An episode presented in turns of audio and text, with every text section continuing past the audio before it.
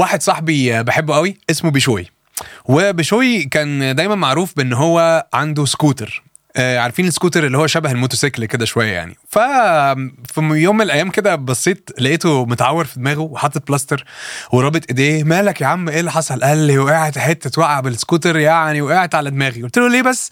طب سلامتك. وطمنت عليه هو يعني شخصيا. وبعدين سألته السؤال المنطقي اللي بعد كده يعني طب السكوتر حصل فيه إيه؟ كويس؟ قال لي كويس إيه؟ ده أنا اديته حاولت أصلحه ما عرفتش. وبقيت علشان لازم أسوقه. عدل لازم أبقى أنا معوج. يعني الدركسيون اتعوج ومش عارفين نصلحه فالميكانيكي قال لي خلاص عيش بقى حياتك بيك كده. وأنا بصراحة مش هدفع في واحد جديد وبتاع. بس فاللي يضحك إيه بقى؟ إن لو أي حد متعود يسوق سكوتر مش هيعرف يسوق السكوتر ده بالذات. ليه؟ لأنك لازم تبقى عاوج جسمك. والحاجة التانية مش هو يتعود على السكوتر ده فلما ابتدى يسوق سكوتر بتاع ناس تانيين مش عارف يسوق لأنه اتعود. وبعدين قال لي حاجة قال لي جملة عجباني قوي. مع إن الموقف ده كان من سنين بس قررت أبدأ بيها البودكاست بتاع حلقتنا النهارده. قال لي اللي اتعود على الغلط بيكمل في الغلط. هل اللي اتعود على الغلط فعلا بيكمل في الغلط ولا لأ؟ وهل في أمل إن أنا أخلص الغلط اللي عندي ده وأخلص منه؟ طب هل في تبعيات للغلط اللي أنا بختار أعيش فيه ولا لأ؟ ده اللي هنشوفه بعد ال intro اللي هعملها الصغيرة دي وهنرجع نكمل كلام تاني في بودكاست جرانيت.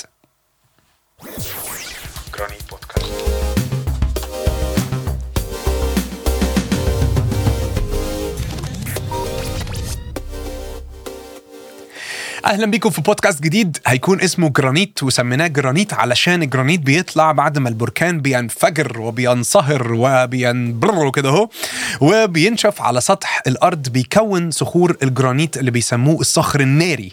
و ومن كل قلوبنا بنصلي إن البودكاست ده يفرق معاك جدا وتبقى زي الصخرة كده مهما حصل تحديات ومهما كان حواليك سخونة وتحديات كتيرة جدا ونار كتيرة جدا بتأثر فيك وعايزة تهت من قوتك ترجع تمسك في ربنا وتكون ثابت زي الصخرة. وأنا اسمي راندو هارفي ومبسوط جدا إن أنا أكون معاكم. إحنا عندنا مواضيع كتيرة قوي يعني أنا ممكن بصراحة اغششكم شوية حبة مواضيع كده هنتكلم فيها هنتكلم عن الألم هنتكلم عن الصليب هنتكلم عن القيمة هنتكلم عن الهدف هنتكلم عن الحرية يعني عندنا مواضيع كتير قوي بس ما تقولوش لحد. خلي ده سر بينا. إحنا ال 5000 أو الناس بقى اللي بتسمعني دلوقتي. انت يا إما بتسمعني في البودكاست يا إما بتشوفني. فلو سامعني عايز أرحب بيك. ولو شايفني عايز برضو أرحب بيك.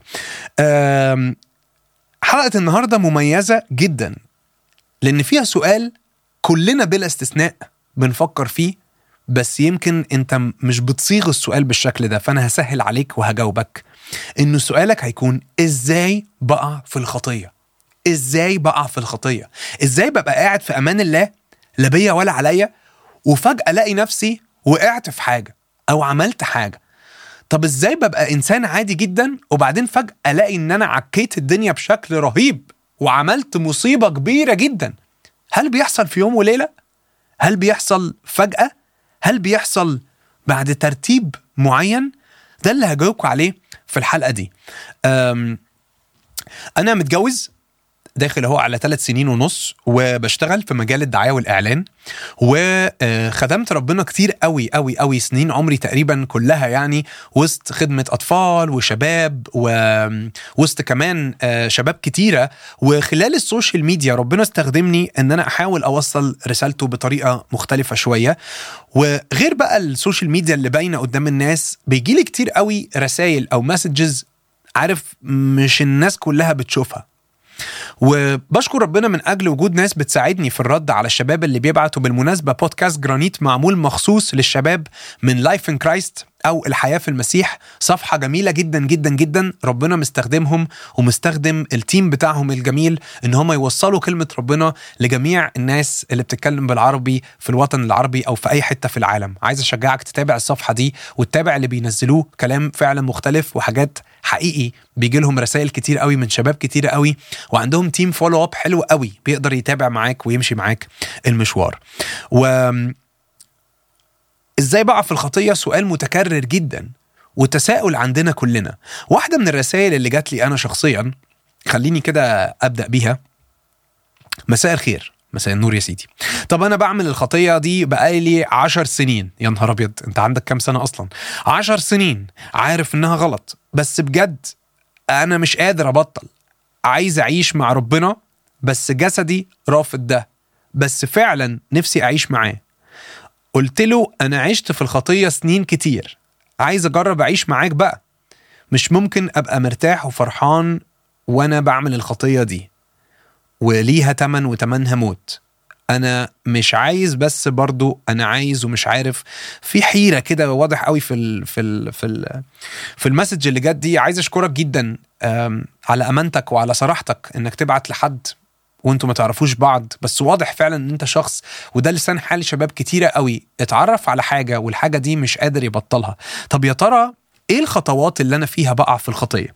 وعايز أقول لكم أنا قلت لكم مقدمة لطيفة عني أنا بشتغل إيه وبعمل إيه في حياتي وكده ولكن في حاجات كتيرة جدا في حياتي كانت متعبة. في خطايا في حياتي كانت كتيرة مؤذية وفي إدمان كان في حياتي قعد تسع سنين من عمري. أنت هتحس إنه إيه راندو أنت بتقول كده على الهوا؟ عادي يعني تقول قدام الناس؟ دلوقتي عادي. زمان ما كانش عادي. زمان كنت قافل على نفسي خايف أتكلم مش عايز أتكلم مكسوف أتكلم وحاسس إن كلامي مش هيبقى ليه أي لازمة لأني مقيد بهذا القيد ومقيد بهذا الإدمان ومفيش فيه أمل.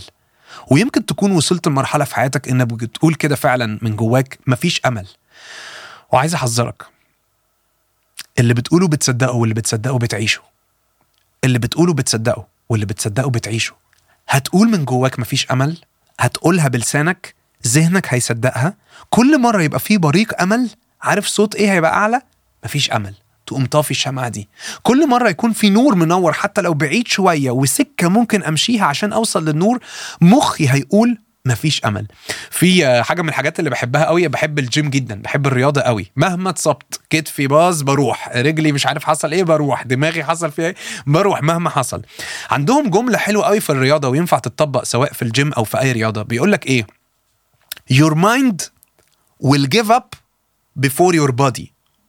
Your mind will give up before your body. ذهنك ومخك بيستسلم قبل جسمك. يعني أنا ممكن أبقى قادر أعمل واحد اتنين تلاتة أربعة وقادر أجيب عشر عدات. يجي مخك على العدة الستة كده أو السبعة يقول لك إيه يا معلم؟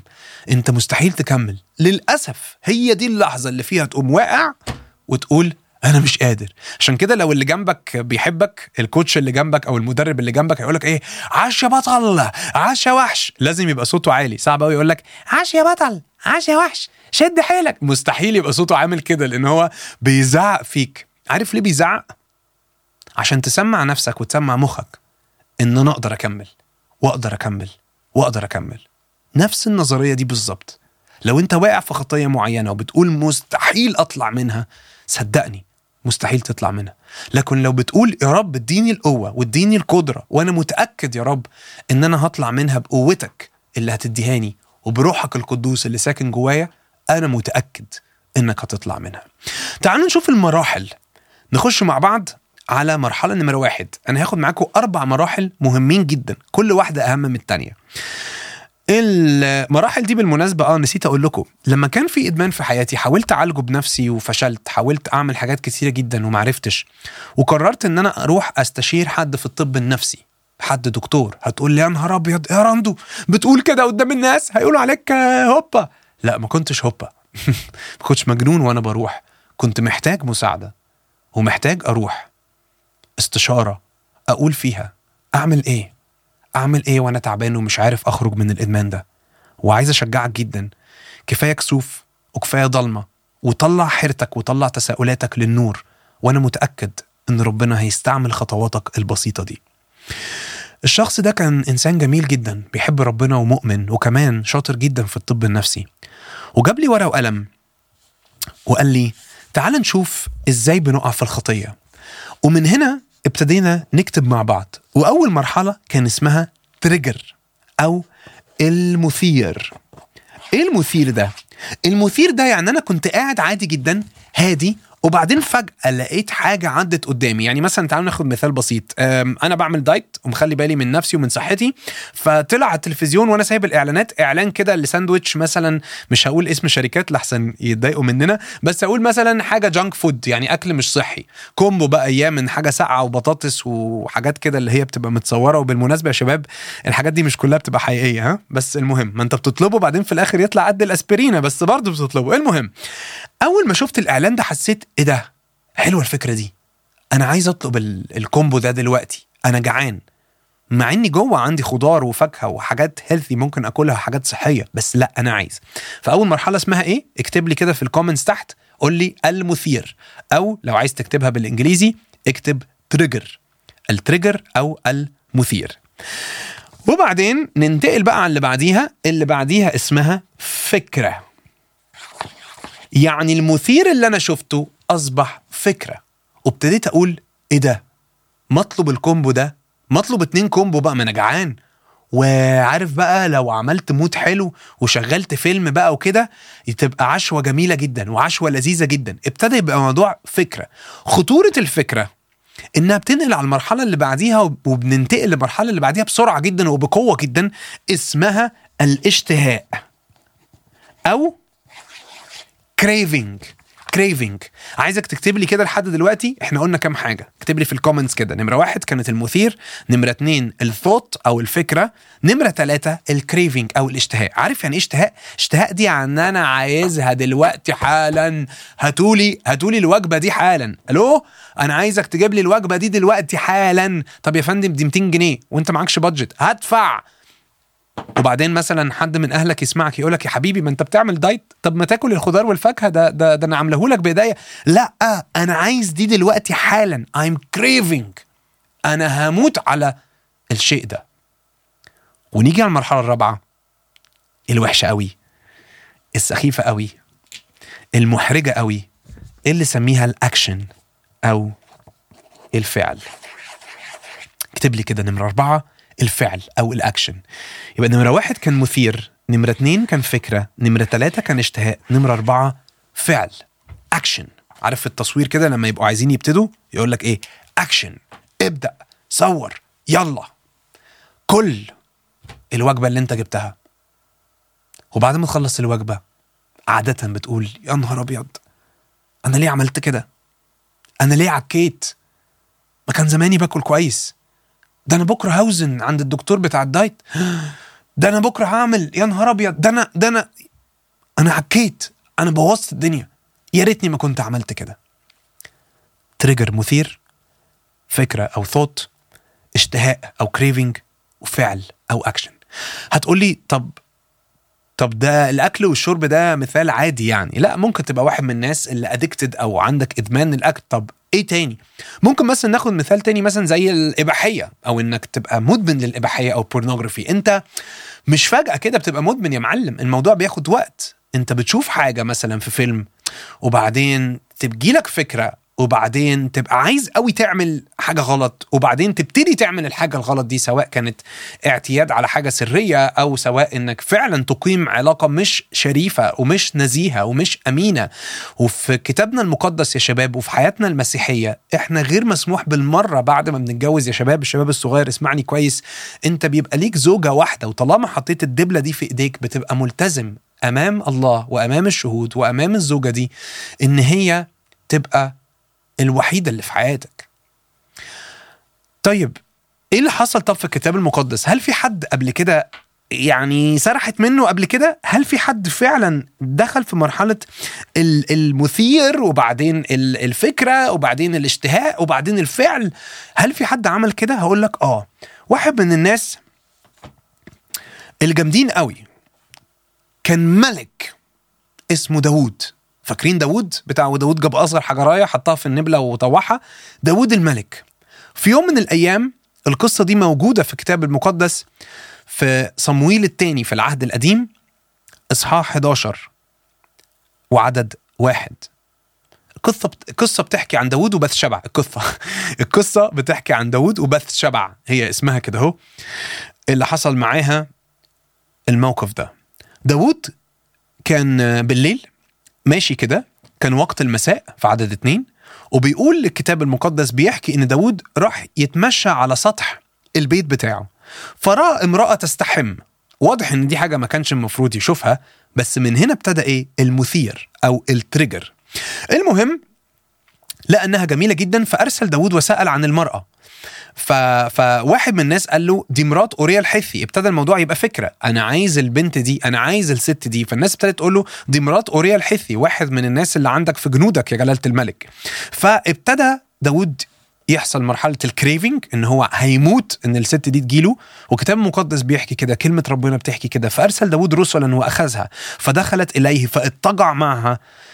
للأسف زنى داود فعل. بس اللي انت لازم تبقى عارفه ان لكل فعل رد فعل وما يزرعه الإنسان إياه يحصد. والخطية اللي داود عملها ما كانتش بس وقفت على الزنا وقفت بس على المشكلة دي الخطية كملت إن الست بقت حامل. ودي كانت نتيجة طبيعية. يا نهار أبيض! بس شبع حامل. أنا الناس هتعرف الجنود هتعرف. يا نهار أبيض الموضوع هينتشر. ده أنا سمعتي راحت خالص. ده أنا سمعتي ده أنا ده أنا هيتجرس لي هيتكتب قدام كل الناس وهيتعرف قدام كل الأجيال إن أنا زنيت. طب أعمل إيه؟ أعمل إيه؟ ابتدى داود في مرحلة بقى بعد الفعل دماغك مش بتبقى فيك قوي. ابتدى يطلب بقى طلبات ابتدى يهفلط بقى. سوري يعني بس ابتدى يقول أي كلام. طب هاتوا أورية. من الحرب هاتوه ينام في بيته فيبان إن العملية الجنسية اللي حصلت دي نتيجة طبيعية لزوج وزوجة. طب مش عايز يجي. أوريا حبيبي مش عايز يروح يروح بيته بيقول له يا رب إزاي بيقول له يا داود إزاي قدام ربنا يكون في حرب؟ وأسيب الحرب وأرجع لمراتي. مفيش الكلام ده. شايفين قلبه كان جميل إزاي أوريا الحدثي ده وبعدين يكمل ويقول طب هقول لكم على حاجة. خليه يسكر خليه يسكر فيبقى مدروخ فمش ما يفهمش هو فين وبيعمل إيه فنقول إن هو راح بيته وروح بيته وبالتالي مراته حامل. برضه مرضاش داود طلب حتة طلب. لأن عينيه اتعمت.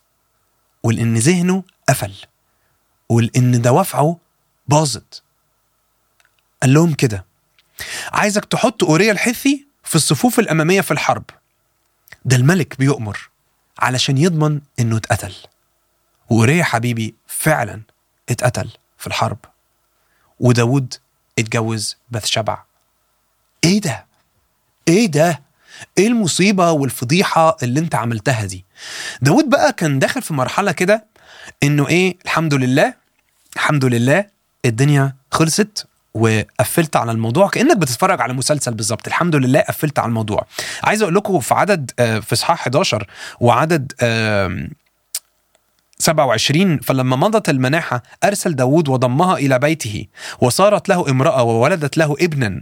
والأما وأما الأمر بص بقى الحتة دي وأما الأمر الذي فعله داود فقبح في عيني الرب. يعني اللي أنت عملته يا داود ده بالنسبة لربنا حاجة قبيحة. أنا مش طايق يا داود اللي أنت عملته. وفي يوم من الأيام في إصحاح 12 ناثان النبي دخل يوبخ داود وقال له نعمل إيه يا داود لو واحد غلبان ما عندوش غير معزة. واحد تاني غني جدا عنده بقر ومعيز وخرفان وخدم وحشم وراح اخد المعزة دي وذبحها عارفين داود اتعصب جدا وقال لناثان حي هو الرب. الراجل اللي سرق المعزة دي لازم يتقتل. عارفين ناثان النبي قال له إيه؟ قال له أنت اللي عملت كده يا داود. وبسبب اللي أنت عملته ربنا هيجازيك على كمية الشر اللي أنت عملتها. وقتلك لأورية مش هيعدي كده. ولادك هيموتوا واحد ورا التاني ورا التالت ورا الرابع. وهتشوف عذاب عمرك ما شفته إن نتيجة فعلك هتعمل فيك إيه؟ يتوسل داود ويصلي لناثان ويصلي ربنا يقول طب أبوس إيدك. خلاص طب كفاية كفاية. مثير تريجر. قلب لفكرة قلب لشهوة قلب لفعل والفعل جاب نتيجة. طب إيه؟ مفيش أمل؟ مفيش حل؟ عايز أختم معاك؟ بآخر نقطة أنا ضحكت عليك هما مش أربع نقط. هما أربع مراحل آه لكن في نقطة وفي مرحلة خمسة. المرحلة الخامسة بيسموها relapse analysis relapse analysis أو بالعربي تحليل الانتكاسة. يعني بلغتنا بقى المسيحية التوبة. التوبة يا شباب هي اللحظة اللي انت فيها بتقول إيه ده؟ أنا إيه اللي أنا عملته ده؟ اللي أنا عملته ده كان غلط. أنا لازم أتوب. زي الابن الضال بالظبط قال أقوم وأرجع إلى أبي. زي بالظبط ما الكتاب المقدس بيقول أذكر من أين سقطت وتب. افتكر إيه الوقعة وفين الوقعة وامتى الوقعة وازاي الوقعة وهو ده الريلابس اناليسيس وهي دي قوة التوبة. التوبة الحقيقية مش دموع يا شباب. أنا حكيت الدنيا. حلوة قوي. دموعك حلوة جدا وغالية جدا ومؤثرة جدا وحقيقية جدا.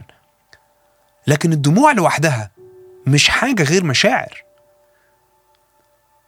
التوبة قرارات حقيقية باخدها. ومن هنا ال cycle ما تقفلش على الفعل وخلاص بالعكس أخش في relapse analysis عايزك تكتبها كده بإيدك. اكتب لي كده في الكومنتس وقول لي تحليل الانتكاسة. اسمها كده تحليل الانتكاسة. أنا بحلل أنا ليه وقعت؟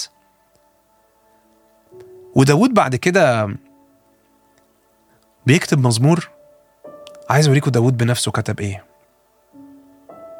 مزمور 51 بعد ما نثان النبي راح لداود وبخه. قال كده ارحمني يا الله حسب رحمتك حسب كثرة رأفتك امحي معاصي اغسلني كثيرا من إثمي ومن خطيتي طهرني لأني عارف بمعصية وخطيتي أمامي دائما. إليك وحدك أخطأت والشر قدام عينيك صنعت. وبيكمل بيقول في عدد عشرة قلبا نقيا اخلق يا الله اخلق فيا يا الله وروحا مستقيما جدد في داخلي. قلبا نقيا اخلق فيا يا الله وروحا مستقيما جدد في داخلي لا تطرحني من قدام وجهك وروحك القدوس لا تنزعه مني. نفسي يبقى يبقى دي صلاتك مش لازم تبقى بتكتب مزمور بس على الأقل طلعها من قلبك. قول له رب أنا أنا بطلب قلب نقي. قول له رب أنا جاي النهاردة أتوب. أتوب. عن حاجة ابتدت بمثير. وفي الأول الحاجة دي أنا جريت وراها وبعدين ابتدت بقت فكرة والفكرة قعدت تكبر في دماغي. وبعدين بقت شهوة بقيت هموت أعملها. وبعدين بقت فعل فعلا عملتها. ضريت بيها نفسي أو ضريت بيها غيري. قول يا رب أنا جاي أتمسك بآخر مرحلة إني جاي أتوب. والكتاب المقدس يا شباب بيقول لنا حقيقة لازم تبقى مدركها ولازم تبقى مصدقها. إن إن إحنا إن اعترفنا بخطايانا فهو أمين وعادل حتى يغفر لنا خطايانا ويطهرنا من كل إثم. يعني إلهك قادر إنه يغفر ويسامح. وعلى الصليب كتاب بيحكي ولكن الله بين محبته لنا لأنه ونحن بعد خطاه. مات المسيح لأجلنا. نفسي يبقى وقت توبة حقيقي لو بقالك سنين بعيد عن ربنا سواء كنت في ثانوي أو سواء كنت في الجامعة أو سواء لسه متخرج. أيا كان عمرك عامل إزاي وايا كان سنك عامل إزاي. وقت حلو قوي إنك تيجي تقول يا رب أنا ناوي أبطل. أنا ناوي آخد قرارات حقيقية. مش ببطل علشان أنا قديس ولا نضيف بس أنا ببطل لأن روحك القدوس ساكن جوايا. بولس بيكمل على الحتة دي وبيقول أما تعلمون إنكم هيكل الله وروح الله يسكن فيكم. يعني روح الله ساكن جواك. إزاي يا رب يبقى روحك ساكن جوايا وادخل سيجارة؟ واملى روحك جوايا بدخان. إزاي يبقى روحك ساكن جوايا وأسيب نفسي للنجاسة؟ إزاي يبقى روحك قدوس ساكن جوايا؟ ولساني وحش بطلع شتايم وألفاظ وإيحاءات. إزاي يبقى روحك القدوس ساكن جوايا ويبقى عندي لا مبالاه تجاه مذاكرتي؟ أنجح أنجح ولا أسقط؟ أسقط مش فارقة معايا. إزاي يبقى روحك القدوس جوايا و... وأنا بغضب وبنفعل؟ نفسي أديلك وقت هادي سواء كنت بتسمعنا في البودكاست أو سواء كنت بتتفرج علينا دلوقتي. خد وقت قدام ربنا سمي الحاجة باسمها. قول يا رب أنا بتوب عن دي وهنرجع نكمل كلام مرة تانية.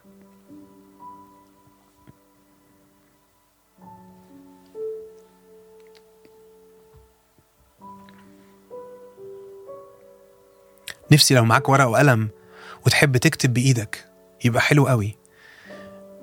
اكتب يا رب يسوع أنا جاي أتوب عن كذا. اكتب بقى إيه ده إيه الحاجة دي؟ قول يا رب أنا بطلب إنك تديني قلب جديد. وأعيش حياة القداسة